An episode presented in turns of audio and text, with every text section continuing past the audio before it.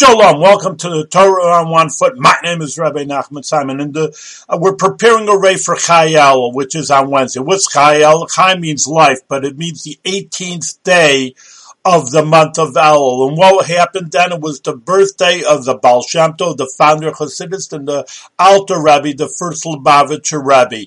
And why is that so important to us? Because it says the two great luminaries were born then. What's the luminaries? They were light.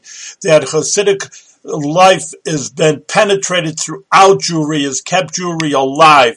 Yeah, there, obviously there are people there, Hasidim, there are other people that are not, but they have already enjoyed the life of Hasidic, the, the simcha, the joy of Hasidus, the, the music of Hasidus, and therefore that we all have a bit little of the life and light of the Hasidus in our lives, and therefore it's a very special day for all of us.